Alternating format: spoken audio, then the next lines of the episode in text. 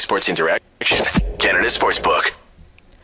Well, hello everyone, and welcome back to Game Over Winnipeg. My name is Lyss, and I am joined by my wonderful friend Justin today to break down this overtime win for the Winnipeg Jets against the Nashville Predators. I uh, hope everyone's having a lovely St. Patrick's Day weekend and was recovering well. Honestly, I think if I had gone out and partied last night for St. Patty's Day, this would have been like a great way to spend my Saturday afternoon like an excuse to veg and just watch the hockey game. Um, but it wasn't the most relaxing game of all time. Lots to talk about. Lots of you know, lots of Winnipeg Jets hockey going on out there today. So Justin, how are you doing? I'm doing well, Lyss. Uh, appreciate you having me on, and yeah, definitely excited to dive into this roller coaster of a game for sure. Yes, so for those of you who are joining us live in the chat, welcome and hope you're having a wonderful Saturday. Uh, feel free to share your thoughts. I already see there are some people uh, chatting about what they thought about the game in particular. I can't believe we have to talk about a Neil Pionk overtime win we will talk about that. I, fully agree. Um, and uh, for those of you who are live in the chat, thank you so much for being here. Make sure you like the stream and hit subscribe. And for those of you who are listening back later today or tomorrow, um, I hope that you didn't go into this game watching a, either a replay or wanting to hear the recap, hoping that everyone is going to be thrilled and it's all going to be a bed of roses because they pulled out a win. Uh, lots to talk about in this game. That's not always um, the most positive, but there was a lot of good in this game as well that I think is really important to note. So I think we'll kind of go through, um, you know, the motions of this game and how it went. Uh, Justin Brady in the chat says hello. So um, Justin's a, a, fan favorite here in the Winnipeg Jets community. So we're both we're both Jets fans. So we have a lot of thoughts on a lot of what we saw tonight. Um, or to it's 4 p.m. It's today. Whatever. Today. It's, it's force of habit, right? You know, yeah, no, literally. hockey hockey is an evening thing. But uh, right. so Justin, what uh, what were some of your preliminary thoughts on this game, maybe going into it as well as what you saw as a general kind of idea and theme throughout the game? Oh boy, well, um, obviously a huge game when you look at the standings. I mean, when we got Nino from the from the Predators and you know, they're kind of selling off and then they had those injuries too to some of their top guys, you know, you're thinking that well, they're tanking. They're kind of just like selling, and they're not going to be anything to worry about. And then they're kind of going on this run. Saros is hot, and they're just kind of getting, you know, some of these AHL, you know, young players coming up and stepping up. And it's like, wow, this is a huge game. Nashville's right on our tail. So you're kind of hoping that, you know, there was some good, some bad against some of the, you know, league's top competition there at out east, and and you're kind of hoping that, well, you know, this is now a step down from that, and you're thinking hopefully they can you know take the take the positives in and have a have a good smooth uh, show here. But it was anything but that. I, I honestly felt like about 45 50 minutes of that game i'm just like i'm, I'm kevin Cheveldayoff in the press box there with his like you know hands over his face just he you know face palm can't believe what's going on you know. Stressed out. I i, I thought for sure this was uh had a jets loss written all over it you know. I mean just just just recently you know most of this year they've had trouble scoring. You know, they've been out shooting teams. That was a problem in in past years that they they couldn't outchance and outshoot teams. And now, but they could always, you know, uh, make up for it in the in the finishing department. And now it's kind of reversed, and they just they just can't seem to score. And I didn't I didn't know that the goals were coming. And thankfully, uh, Nick Ehlers with a beauty there gets them going. And you know you're thinking okay well maybe there's something. And then and then they they, they give it right back up. What was it like 30 seconds later? And it's like oh boy you're thinking this is going to be a backbreaking loss. But somehow they found a way. And i mean good teams find ways to win. I'm not sure that i'm ready to call the jets a good team again but it's a definitely an important win. And glad to see that they were able to get the job done one way or another yeah, absolutely. I think that, um, like you said, so many circumstances surrounding this game, and every game over the course of the next, you know, couple weeks as the season closes out is going to be important. But these interdivision ones against the likes of, of Nashville in particular, and also I believe we have some Colorado and, and Minnesota coming up as well. Like those ones are going to be huge. Um, and I think it's really important to prove that you can win in these situations where you have to win. This was a must win game. Um, and the next game at the beginning of April against Nashville is going to be a must win game as well. Um, obviously, things can change on a dime in this division, and one clear two point win um, and a zero point loss can change the. Um, you know, change the weight of the scales significantly. So I think going into this one, that was probably on the top of everyone's minds. Um, and so I think that the ability to kind of step up a little bit and play decent hockey. Like like you said, um, the finishing was an area that was lacking, and that's something that I attribute a little bit more to talent and almost a little bit of momentum and timing as opposed to anything else. To me, the generation of chances and things like that is something that you have a little bit more control over as like a unit as a team. I feel like so that's the kind of thing that I feel like seeing um, that the team was able to do a, a lot of that tonight was good. Um, my kind of particular beef um, with that is that I think that the Jets um, did a pretty good job of, well, in particular, gaining the zone today. I thought that Nashville was extremely loose on their own blue line. I didn't think that they were as tight up front. Um, you know, normally Nikolai Ehlers is a player that is very noticeable because he's one of the only ones who's able to gain the zone almost at will. And it seemed like a lot of people were able to do that today. It didn't seem like a particular area of of weakness, which is good because I find that the Jets sometimes fall into a little bit of a trap when they can't gain the zone very easily. Um, but I thought that their secondary chances were where they struggled. I think they were able to gain the zone a little bit, and then I didn't think they were putting enough. I think the combination of not putting enough pucks on net and also not having proper rebound control and collapsing the net to tuck in any kind of rebounds is poor today. Obviously, when you have the goalie like Juuse Saros, you need to be putting pucks on the net and hoping to scrap in some garbage goals and things like that because it's a fantastic goaltender. And if you just rely on cycling the puck for 30 seconds just for one really, really, really nice shot, the odds of him saving that really, really nice shot is a lot higher than a lot of other goaltenders you'd face in the league. So I feel like they needed to throw more garbage on him and then pot in more garbage and and win a couple more battles in front there were a couple times where I thought the defenseman had some nice shots down, um, you know, from up top and things like that. And there were a couple of loose rebounds that Saros let out, but there was no one there. Um, and Nashville was able to scoop them up pretty easily and, and get out in transition. So I think that was a particular area that I noticed that I didn't like in the Winnipeg Jets game today. Uh, any thoughts on that? Any agreement, disagreement? Yeah, I, I, definitely see where you're coming from. I think, uh, especially with that point that they, I felt like they were, you know, uh, it was a little bit too easy if you look at it from a Nashville perspective for the Jets to kind of gain the zone. I felt like they had like, I think in the first uh, ten minutes of the game, like Nashville maybe only had like one minute of zone time compared to like the Jets five or six minutes. Like, you know, they, they were kind of dominating that regard but for, for for me, I just think that the Jets, they they like the Jets forwards, they kind of have trouble to know what to do with the puck in the offensive zone. Like they kind of do this this cycle thing, and then you know the the the high low try and get tip rebounds in front. But it just seems like it's not really working right now. And any kind of chance off the cycle, it just seems like they're kind of like half a step off, or you know the puck will bounce on somebody like I know uh, there was a huge chance there. Samberg uh, got it right in front to to Connor, who like when he's on 99 times out of 100, he's getting that puck and he's ripping it on net. And this is the one time where he fumbles a puck in the slot, and it's just it's kind of seems like you know that like they they did have the zone time. I don't think that the quality of shots was there. And they and it's not like they didn't even get into some quality areas. Like the Jets had many, you know, three on ones, two on ones, you know, where, where they, they, they couldn't even get a shot away. So it, it just seems like, I don't know, just kind of that that that that final touch is just just lacking right now for the Jets in the offensive zone, and it's kind of it's it's it to to me they're relying on too much like greasy goals and and and low chance uh, shooting opportunities, and maybe maybe that's the reason for the for the struggles in scoring lately. But uh, yeah, that's kind of my thoughts on that. Yeah, absolutely. And I have a million dollar question for you before we uh, move into the next part here. So I'm going to share a quick word from our partners. So it's March Mania at Sports Interaction, NHL, NBA, March Madness, MLB, so much more.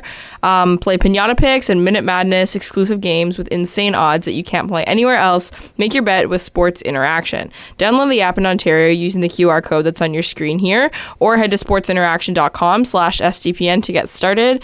19 plus, please play responsibly.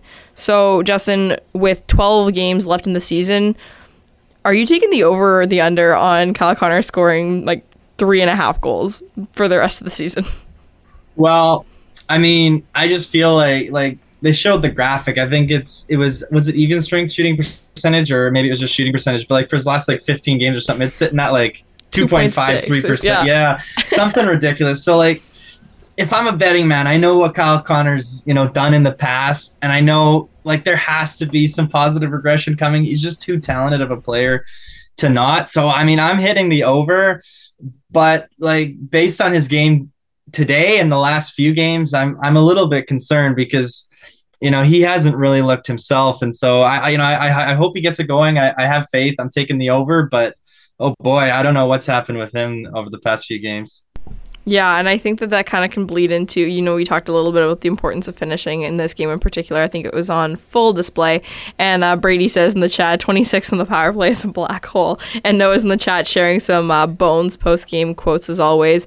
Um, and he says that, um, you know, obviously how, how to get the PP going is the million dollar question right now. And they move some guys around and they need to develop more of a shooting mentality. I think honestly, um, Brady and I spoke about this a little while ago, and we were talking about how Kyle Connor is one of those players that doesn't really generate a ton of momentum, but when the momentum is there, he's one of the ones that capitalizes on it and helps like move it forward and helps really fire up the team. Because when everyone's firing on all cylinders, he's the one who's actually scoring the goals, which gets everyone fired up. And right now, that momentum's just not really there, and he's I think suffering because of it. And I think him being in a bit of a slump, not a bit, a lot of a slump, um, is also part of the reason why I think the power plays just look so poor. Because, you know, even if they were still making these slow passes or making these predictable whatevers, if Kyle Connor was scoring every other time he was on the ice in the power play, we wouldn't feel the same way. So, what are your thoughts on the power play right now and what we saw tonight?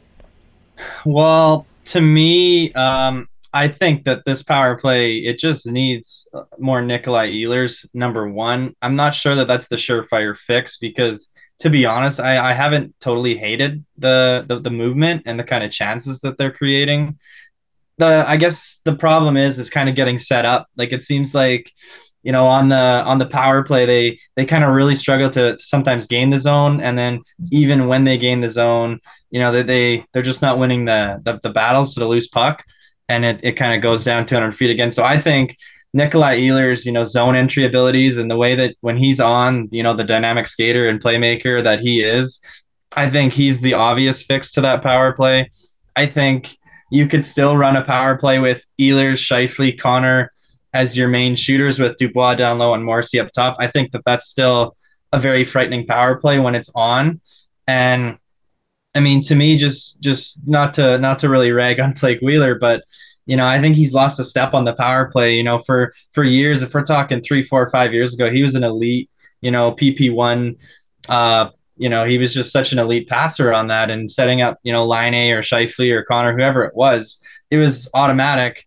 But I think he's kind of taken that, you know, another step back, and it's unfortunate, but that's kind of what happens with age.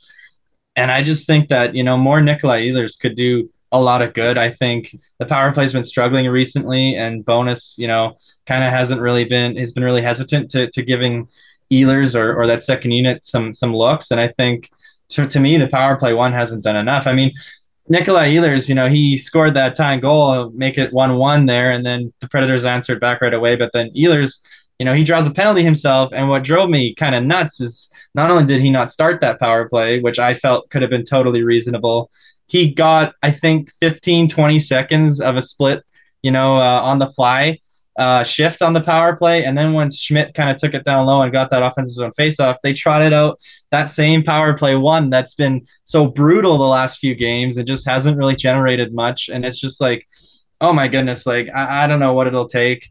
Um, but but to me, I think that's that's that's my number one fix. That has to be tried. I think that's the best iteration of the power play, and I think you know, come the playoffs, you can't be spreading out, you know, some of these guys onto the second unit. I think you need your best five out on the ice, and I think that five includes Nikolai Ehlers to be sure. Absolutely, and I think that um, you know the the unit that you created there that leaves someone like Blake Wheeler to still be a viable option in the second unit. And like you said, he's had all this um, this success in the past, and you know he has the ability. So um, maybe on a unit that can focus a little bit more on him um, he might be a little bit better because right now I feel like he's just struggling to keep up with all of the really fantastic shooting threats that he's got going on and struggling to find those seams and those passes. Um, we have um, um someone from Game Over Montreal who's in the chat right now um, who says they're they're visiting and also waiting for the Pierre Luc Dubois for a third rounder trade. So Brady's giving him grief in the chat. Don't worry, don't worry. Brady Brady's on that for us. Um, but uh, Pierre Luc Dubois is one player that kind of I, I like in that spot down low on the power play. I do prefer Mark Scheifele in the middle up there, so having him there is kind of I don't know a screen or even if he wants to be more along the goal lines and getting through, so Mark Scheifele can get that one timer. Which I must say, seeing Mark Scheifele in the middle of the ice on a five on four power play against the Nashville Predators yellow really brought something out in me today. I was Yeah. like, oh my gosh, these memories. I watched highlights of these games so many times from the 2017 2018 playoffs, and I just, I felt a little bit of something in my heart, and I was like, wow, this is, um, but that's besides the point. Pierre Dubois uh, is someone that I think is really um, important to keep on that first unit, um, and that leaves Nino Niederreiter as well to be, play on the second unit, which I think is a great fit as well. Um, but Pierre Dubois, obviously back from injury tonight, which is extremely important for the Winnipeg Jets moving forward. That's a really important piece to their top six. Um, however, I didn't think that he would looked uh, at his best tonight. Any thoughts on Pierre Luc Dubois' game? Yeah, he was definitely a step or even two steps behind. I mean, maybe that's to be expected. He's kind of had a couple of run-ins with the injury bug, and you know, kind of trying to get back up to game speed. It's it's going to be tough, especially in such a you know intense affair. Um, I mean, I think obviously he'll be fine. He's a great player, fantastic player.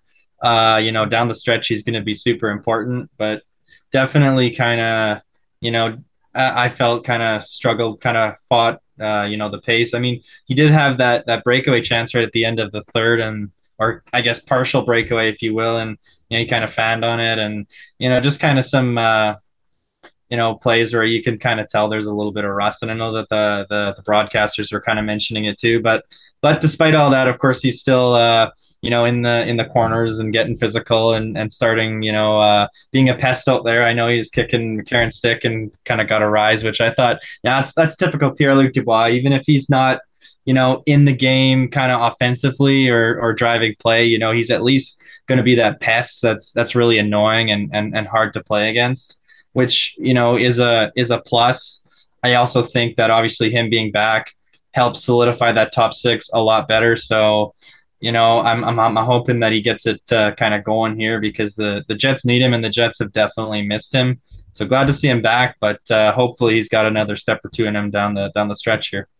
Yeah, you mentioned that breakaway man, oh man. I was a healthy Pierre Luc Dubois scores on that every single time. I don't care who's in net. Um, and I he he wanted that call that that there was a stick that got up in his hands, but he'd fanned on the puck before that stick was even up there. I was like, man, oh man, this guy. But um, he he redeemed himself, obviously in the overtime. Right. It would have been nice not to give Nashville an extra point there, but uh, coming through in the overtime, I think he made the right call um, on that entry. I I liked the play because I didn't think um, I think in, in an overtime against Juuse Saros you need to pull the goalie out of his socks a little bit. I think if you're shooting straight on, like obviously Nikolai Ehlers' goal tonight was beautiful. Um, I don't think that's scoring in overtime. You need to, um, you know, there, there's more clarity. There's not as much traffic in front of the net, so those straight on shots um, are going to get saved most of the time. So I really liked the play that Pierre Luc Dubois made there. I think it was the right call, uh, and obviously we got Neil Pionk to tap that home. Um, both Justin and I, I know, have struggled a little bit with Neil Pionk, um, and if anyone here is a game over regular, um, they know that I struggle with Neil Pionk on the. pretty much every time I'm on the show. So, um, but uh, having that goal for him was nice. I, I'm happy for him. Obviously, if he's going to continue to play in this lineup in the role that he's in, we have no control over that, of course. Um, I like to see him have his wins. I want him to continue to play better. So if that fires him up a little bit and he can start being not bad, that would be fantastic. That would definitely be a start. Yeah, I mean, it's it's definitely good to see him, you know, get that overtime goal. And I know he he does kind of chip in with some offense. So you know, I guess that's kind of why Bones kind of still has him, you know, up in that in that second pairing role and getting such a, you know, uh, uh, getting you know a lot of the ice time, a lot of the matchups. To me, I I felt that he had a pretty poor game uh, up to that goal. So you know, pretty fitting that he does get that goal, and you know, good for him. The Jets needed that goal, and you know, it's a it's a big goal. You'll take it, but uh, yeah, I, I thought on that first goal, you know, he kind of chipped a, a little backhand a, a, little weakly up the boards. Now, to be fair to him, there wasn't really much support. I felt like Nashville had a really good forecheck there, but where it kind of really bugged me is that uh, he didn't really get back and, and, and cover for his for his turnover. He kind of just kind of glided back towards the slot, let kind of let Cody Glass get some body position on him, and then you know the rest is history. It's one nothing, and and and I, thought too he kind of was a little bit sloppy in his own end on that on that second Predators goal. So I mean, good to see him make up for it in, in overtime. But yeah, to me, um, that's a huge weakness for the Jets. Is has been Neil Pionk's play, you know, and and the the frustrating part about Pionk is.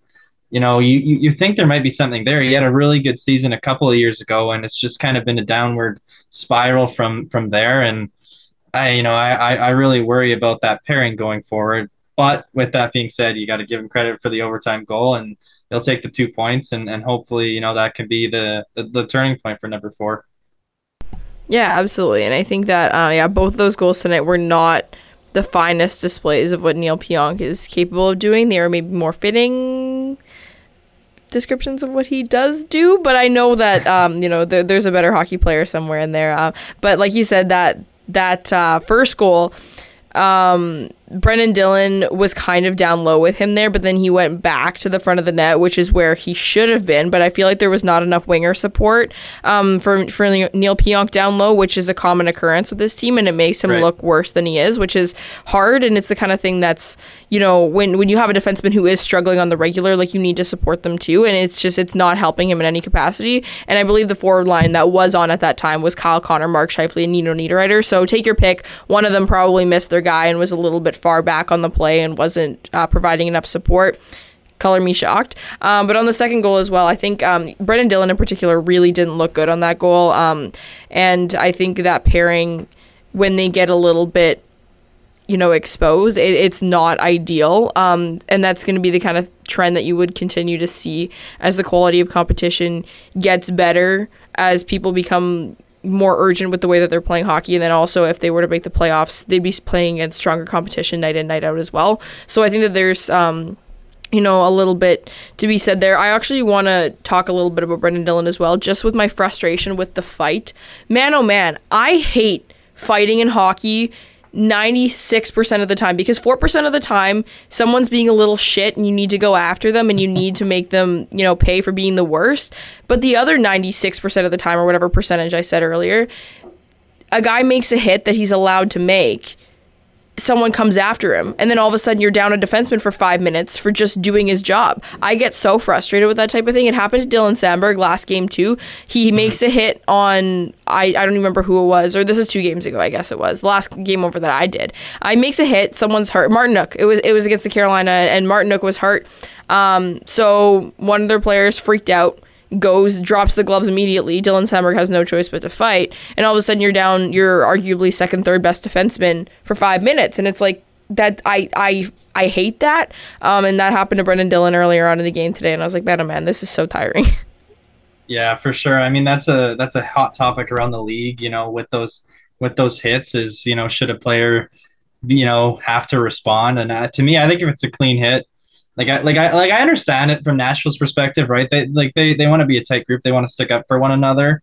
And so I understand coming to the aid, but I, I really don't think you should be, you know, kind of forced to answer the bell if you make a clean hit. Like it, it really should be the onus should be on on Dylan in that case. And I know Dylan's a guy that can handle himself. And so he, he'll certainly answer the answer the bell and, and drop the mitts there. But yeah, to me, I, I just kind of think that I, you know, I, I, I do get it from the perspective of the, uh, you know, opposing team where, you know, they, they want to stack up for their guys, but I, I don't think he should be forced. And I mean, we did see the, the instigator penalty called on that play, Finally. which put the Jets on a power play. So I wonder if that's kind of something that's been talked around the league, you know, with the GM meetings, if, if they're putting that in play or, or, or what, but, but certainly, uh, haven't seen much of that around the league this year. And yeah, it was, was certainly, uh, I was kind of puzzled. I didn't expect it, you know.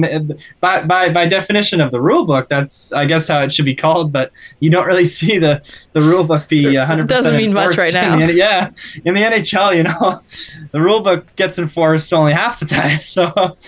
Yeah, it, it's certainly interesting to see, but uh, yeah, I, I, see your point. It's it's not always necessarily, especially because it's it's usually a, a scrappy kind of fourth line forward that'll go out to fight, so for the other team, like losing losing that doesn't matter. But when you're down, you know, Dylan, and you got to go five D, it, it definitely can can hurt, especially if you know it's five minutes, but uh, they got to get a whistle too. So sometimes it can extend to six, seven, eight minutes, and you know that, that that's a bit of a big loss. So yeah, I, I definitely see your point there. Yeah, absolutely, and it's more just the kind of thing where you know full transparency. If someone hits Nikolai Ehlers I'll be like, okay, Brendan Dillon, go punch him in the face, please. Thank you very much. Like, obviously, right. it's a very selective thing, but it's just like kind of annoying when you're watching it. You're like, oh, this sucks, and now you're down yeah. a guy, and your pairings are all thrown off, and everyone's all screwed up. But um, I want to talk a little bit about the bottom six tonight. Um, so obviously Morgan Barron has been kind of a hot topic among a lot of Jets fans as of late.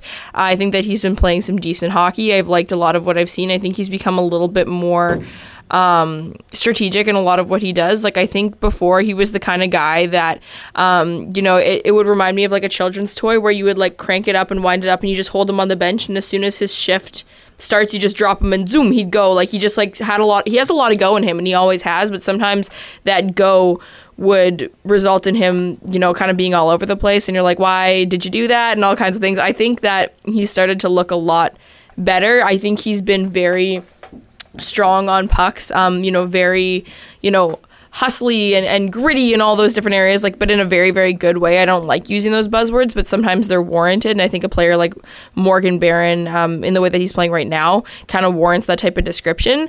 Um, but I don't think that if you want to continue to see that from him, um, that playing him with Saku Maenalanen and Kevin Stenlund is the best fit for him. Um, so obviously with Pierre-Luc Dubois being back in the lineup tonight, there were some lines that changed going into this game. So what are your thoughts on that kind of deployment of the bottom six and, and where your allegiances lie with where players you think should be playing?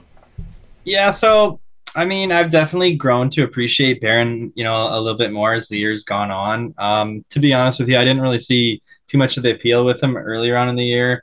I, I, I will give him credit. I think he's been a, a lot more dependable and reliable um, as of late. To, to me, I still think in this playoff run, I have absolutely no issues with him, you know, being on the fourth line. I guess my only gripe is that, uh, as you said, uh, you know, throwing him out there with with Saku Maenalanen, who's had a really rough go of things lately, and you know he's an excellent penalty killer. Credit to him for that, but you know he's just at at five on five, he does nothing. So any positive thing that Barron will will do to create, you know, be heavy on the forecheck, you know, make some nice plays. What uh, whether it be you know a, a, a, you know working really hard and, and and winning the puck off the off the wall or going and getting a dump in or you know doing those those hard nosed things. It's just well when you're doing it for Kevin Stenlund and and Saku Maenalanen, you know it's it's it's it's it's not that effective most of the time.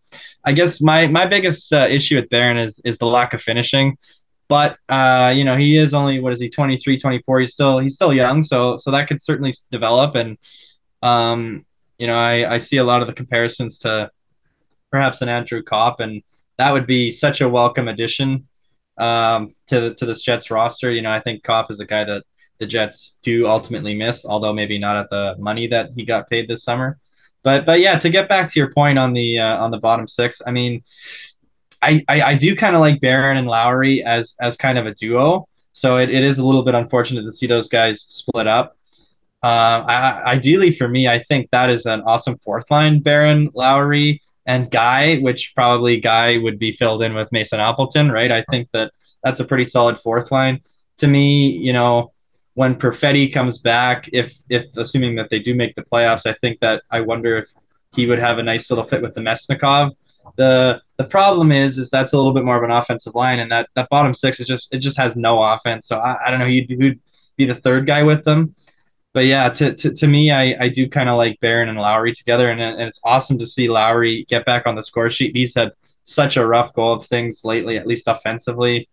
And I mean, to be fair to him, he has had a rotating door of wingers for most of the year, and he's been uh, elevated into the second line center role at sometimes, which I think is a, a role that's way over his head. And, you know, he's kind of had the waiver wire wingers, uh, you know, alongside with the ride for him for, for plenty of the year. And so, you know, it's, it's good to see him get, get kind of rewarded and play that hard nosed game and, and, and get that huge goal for the Jets. But, uh, yeah, I mean, with Namestnikov there, I think it, it could maybe add a little bit more of an offensive element to, to that line, which has been just so desperately needed for the Jets, right? Like they've they've just been so poor with that with the depth scoring and and and the and the bottom six just just not able to find the net, and so you know uh, one game there with the Namestnikov and they're already on the score sheet, so maybe that's something to look forward to going forward.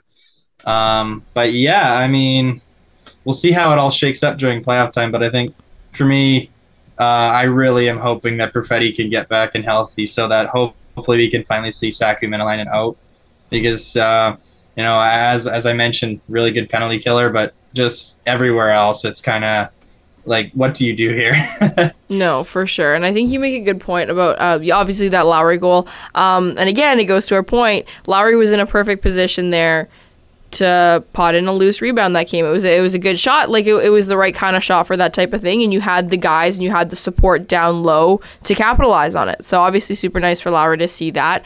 Um, but speaking of the bottom six a little bit, I kind of want to talk a bit. I was I was telling Justin, I swear I was writing this before the goal was scored, but I didn't have time because obviously Nashville scored so damn fast after the Winnipeg Jets scored their first goal.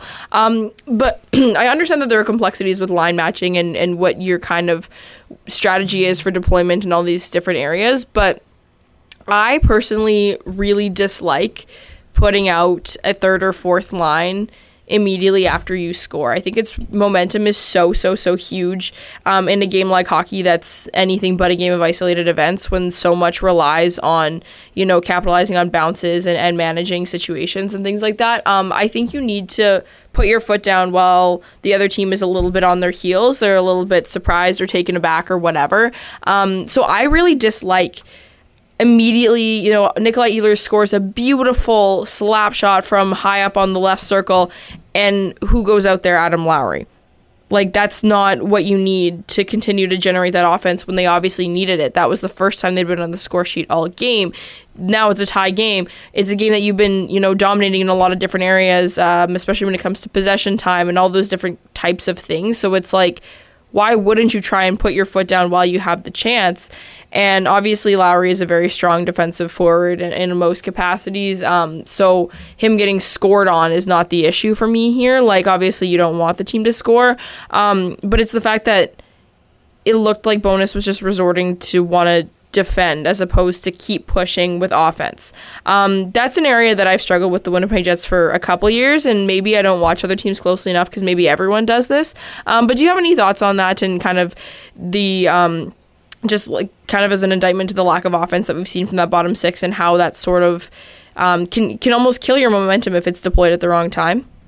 Right. Well, honestly, to be honest with you, just in general, I think that Rick Bowness has deployed that that third line a little bit too much this year. You know, I think for the longest time there, it was cutting into Nick Ehlers' ice time, and and Blake Wheeler too at, at some points and, and they were getting you know 13 14 minutes a night which was lower than guys like Appleton and Lowry which like you know all, all due respect to those players they're certainly you know a, a, little bit more effective in the defensive zone than Ehlers and Wheeler but uh, you know I mean at the end of the day when you look at the uh, results the end results for those players you know Lowry there's a reason that Lowry and Appleton are considered bottom six players and aren't making the big bucks. And so to me, I just think that that's just been a problem just in general. Uh, the the kind of you know uh, just kind of defaulting back to that to that bottom six a little bit too often, um, especially when yeah they're they're just so one dimensional. They're supposedly good in their own end, but they just don't create anything back. So it's a net zero. And and yeah, I mean specifically too in in game states where it's it's close, you know, uh, or the Jets are leading, Bowness kind of does have that tendency to sit. You know, we saw Cole Perfetti earlier on in the year. As soon as the Jets had a lead and the Jets were defending a lead, he would be strapped to the bench, which is kind of interesting considering he actually, when you look at the uh, uh, analytics, he was one of the best defensive uh, metric forwards that the Jets had. And so I, I just think that that Rick Bowness, he kind of he kind of can't help himself. I don't know if it's just that kind of old school uh, coaching mentality or or what it is, but he just kind of defaults to in those in those tight game situations to have such a huge trust of his you know third and fourth lines and sometimes it, it comes to bite them you know kind of in the butt and it definitely did there on that on that Nashville goal as they erased all that momentum. And yeah that's just an area that the Jets like even you go back to that Tampa game where they you know took the lead was it one or two goal lead? I can't remember. And then uh, Tampa challenged and they got the power play and you're like, oh well, they could really put this game over here if they can, you know, get a power play goal, have a nice power play, even you know, keep the momentum. But all they did was have one of the worst power plays all year and you know give up a was it did they give up a shorty or was it just a uh, a, a penalty against either either way it was a it was an ugly power play and you know just just kind of capitalizing that momentum it's it's it's it's kind of gone haywire in the last few weeks, and I think some of it does have to do with the kind of just uh, you know the, the, tendencies to fall back on that on that bottom six and, and maybe trusting them a little too much. Yeah, absolutely. And I think it's the kind of thing where, you know, if you look at, you know, uniquely um, something like the beginning of, of overtime, right? Out they put Morrissey, Kyle Connor, Mark Scheifele, and then the second unit, Neil Pionk, um, Nikolai Ehlers and, and Pierre Luc Dubois. You know who your guys are that are going to generate your Right. offense. Like, and then that's what you need at that time. So don't, you know, typecast someone as something they're not because, like, that's not going to solve any problems for you. So um, I think that kind of covers the general gist of, um, you know, the in game specifics that I wanted to talk about. Um, you know, Peg City Hockey brings up a really good point in the chat about how much of, um, like, sellers Nashville was at the deadline and, and the fact that they're still so close. So how important these games are going to be moving forward. Obviously, the interdivision ones are the most important, but um, every game that you can eke out two points is going to be extremely important moving forward for the Winnipeg Jets. We've talked about it all year, and it's still true. The West is super open, and if you can get the right matchup or you know just get into the playoffs or anything we know that so much can change um, in in that scope and in all those different areas so it's really important for the winnipeg jets to find ways to win games like this justin and i were talking before we jumped on about how this was shaping up to be the kind of game that the Winnipeg Jets always lose. Um, the kind of game where it's like you actually don't want to complain about too much of what's going on. Obviously, there are some uh, areas where they're struggling and so, some areas where you can pinpoint some weaknesses and things like that. But generally speaking, um, there was a lot of good going on, and these just seemed like the games that the Winnipeg Jets would just, you know, choke and give up a really bad goal and, and, and lose and things like that. So pulling out a win on this is really important. And what do you call what is like the hockey guy term? Identity win? Is, is it feels like an identity win a little bit. You know, that's I, I hate that term, um, but it's the kind of thing that every win from here on out is going to be an identity win. So it's going to be really important that uh, the Jets continue to to do what they need to do to to eke out these wins. So um, back at it again tomorrow, of course. So I believe the game is in St. Louis, correct? Uh, yes, yes, I think is. so. So these back to backs are always a little bit scary, but St. Louis is also a team that uh, they may not be in in the same type of playoff race that the Jets are in right now, but interdivision games you never want to lose those, and it's always you know a fun time when Jordan Binnington's going to be in net. So it'll be very interesting to see what Well, happens. He's uh, he's night. suspended, isn't he? Oh right, I think yeah. that- Right, Mr. Goodwill the Hunting is out blowout here. against uh, Fleury there on uh, during the middle of the week. There, I think he's I think he's suspended. So oh my gosh, he's so unbelievable. no meltdowns. Well, yeah, Mr. Goodwill Hunting is just, uh, you know, main character of the NHL at all times in the worst way possible. But uh, so yeah, we'll we'll be back here uh, tomorrow. I have a guest, Mike Gould, is going to come on with me, so we're going to chat a little bit about the game. It's going to be a ton of fun, and then Brady and I have a couple of other guests and, and fun things lined up for the rest of the season, and hopefully we'll be catching you all um, at all of those games as well as some postseason ones uh, after the 82 game season is up. So Justin, thank you so much for jumping on uh, Game Over with me today. Uh, Justin and I are both very active on Twitter. We've been longtime buddies on there since we've found each other over our mutual hatred slash love of the Winnipeg Jets. so if uh, you're anything like us, make sure you go check us out on Twitter. Um, so my handle is at L Y S S H O U D E, and Justin, I believe yours is at Justin underscore L underscore 99, correct? you got it. Yep. Excellent. So yeah, you guys can check us out on there, and we will always be back here on Game Over Winnipeg on SDPN, uh, where there's always a lot going on to cover Winnipeg Jets games. So thank you so much, everyone, for tuning in this afternoon. Enjoy the rest of your evening. I guess I can kind of say that now because it's 4:30 p.m. Uh, and we will see you tomorrow. Game over! Powered by Sports Interaction, Canada Sportsbook.